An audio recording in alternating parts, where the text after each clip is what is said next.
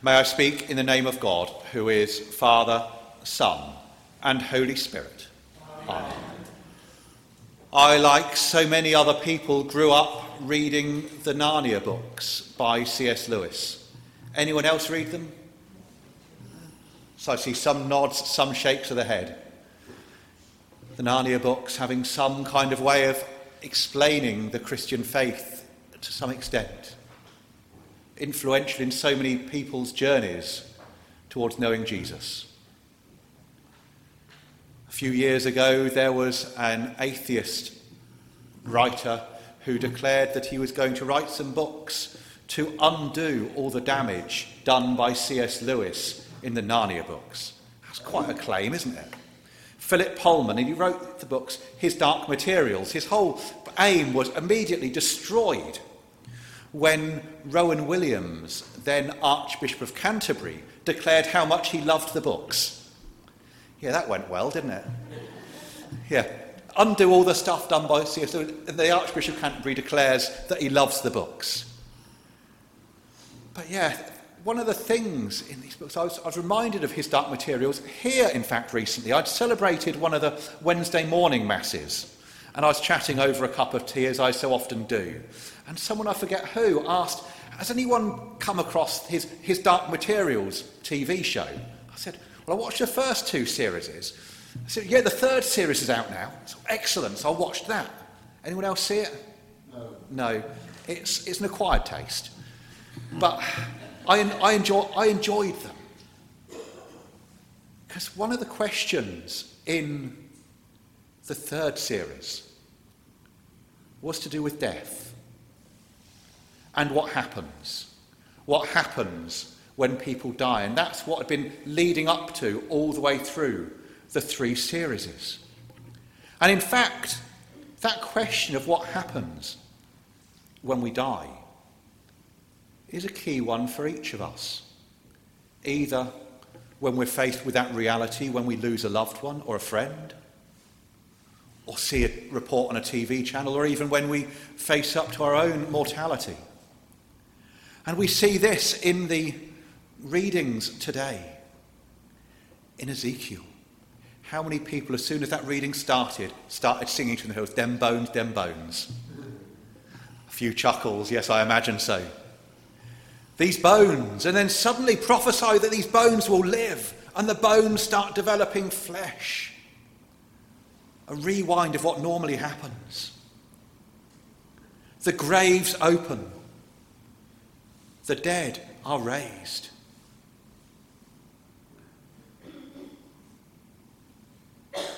Used to be the case, maybe still is, that people be worried about being buried alive. I guess nowadays, with all the advances in the whole funeral industry and medicine and things, we know whether someone is actually dead or not before we bury them.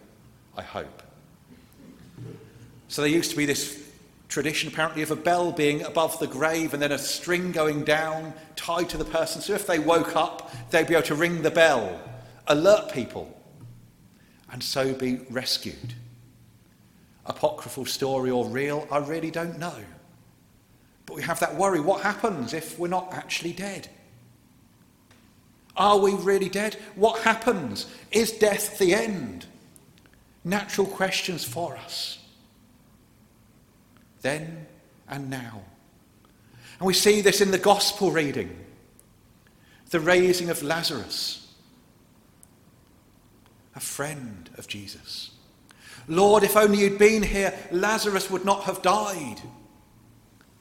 He's given the deaf and the blind healing. Why couldn't he have saved his friend? People ask. This is happening for the glory of God. This is happening for you to understand something more, says Jesus. Lazarus is truly dead. He's been dead, we hear, for four days.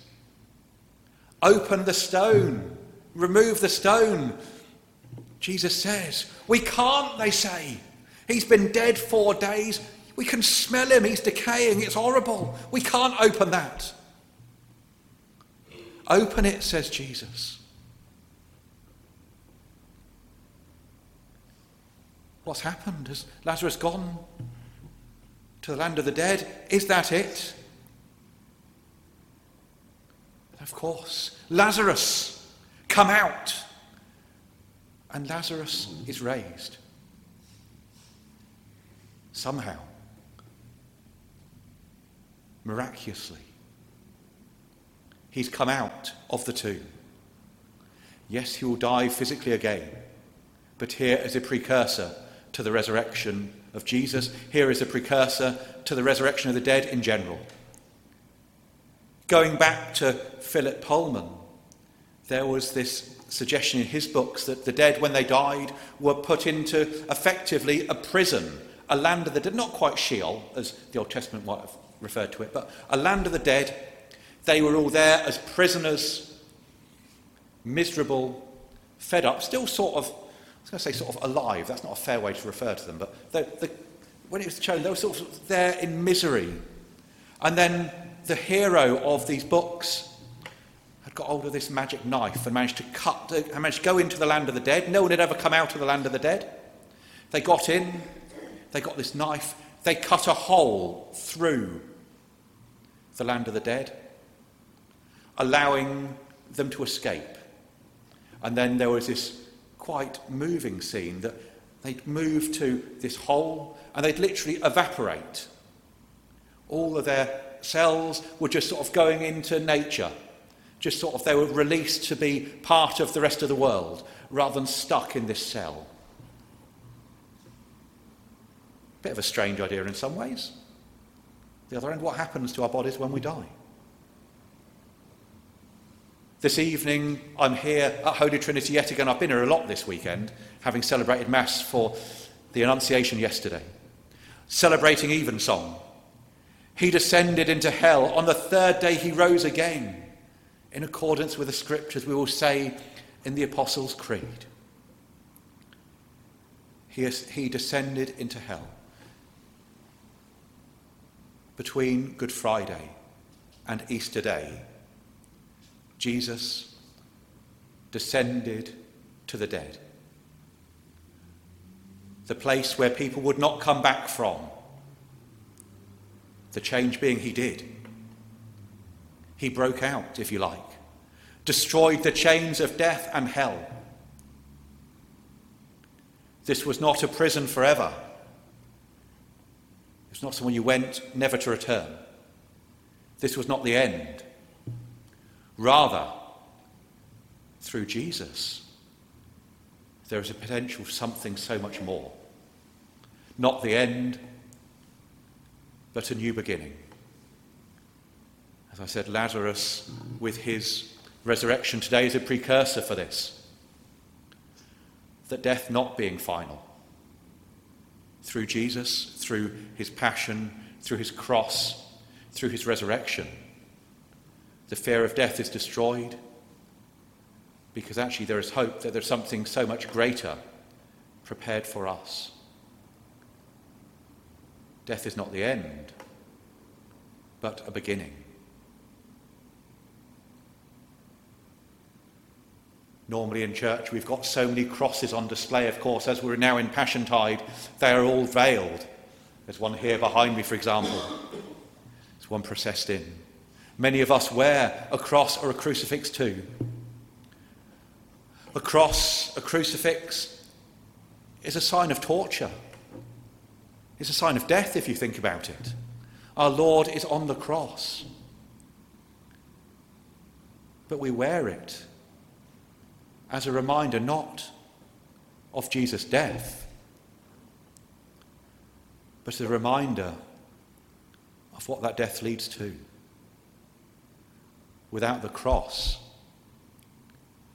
we could not have the resurrection.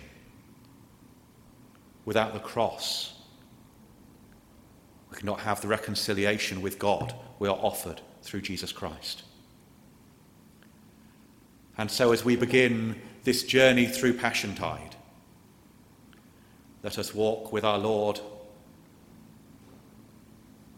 through the triumphal entry into Jerusalem on Palm Sunday. Let us walk with our Lord to the Last Supper, to the betrayal. Let us walk with our Lord the Via Dolorosa, the way of the cross. Let us be there at the cross as God dies. Let us be there with Our Lady as our Lord is removed from the cross. Let us be there as he is laid in the tomb, as we feel bereft, lost, as if everything is defeated. But as we are there, we know that that is not the end. We know that is not a permanent tomb. We wait at the cross, we wait at the tomb, expectant of what comes after. Because through the cross, through the tomb, Jesus breaks out,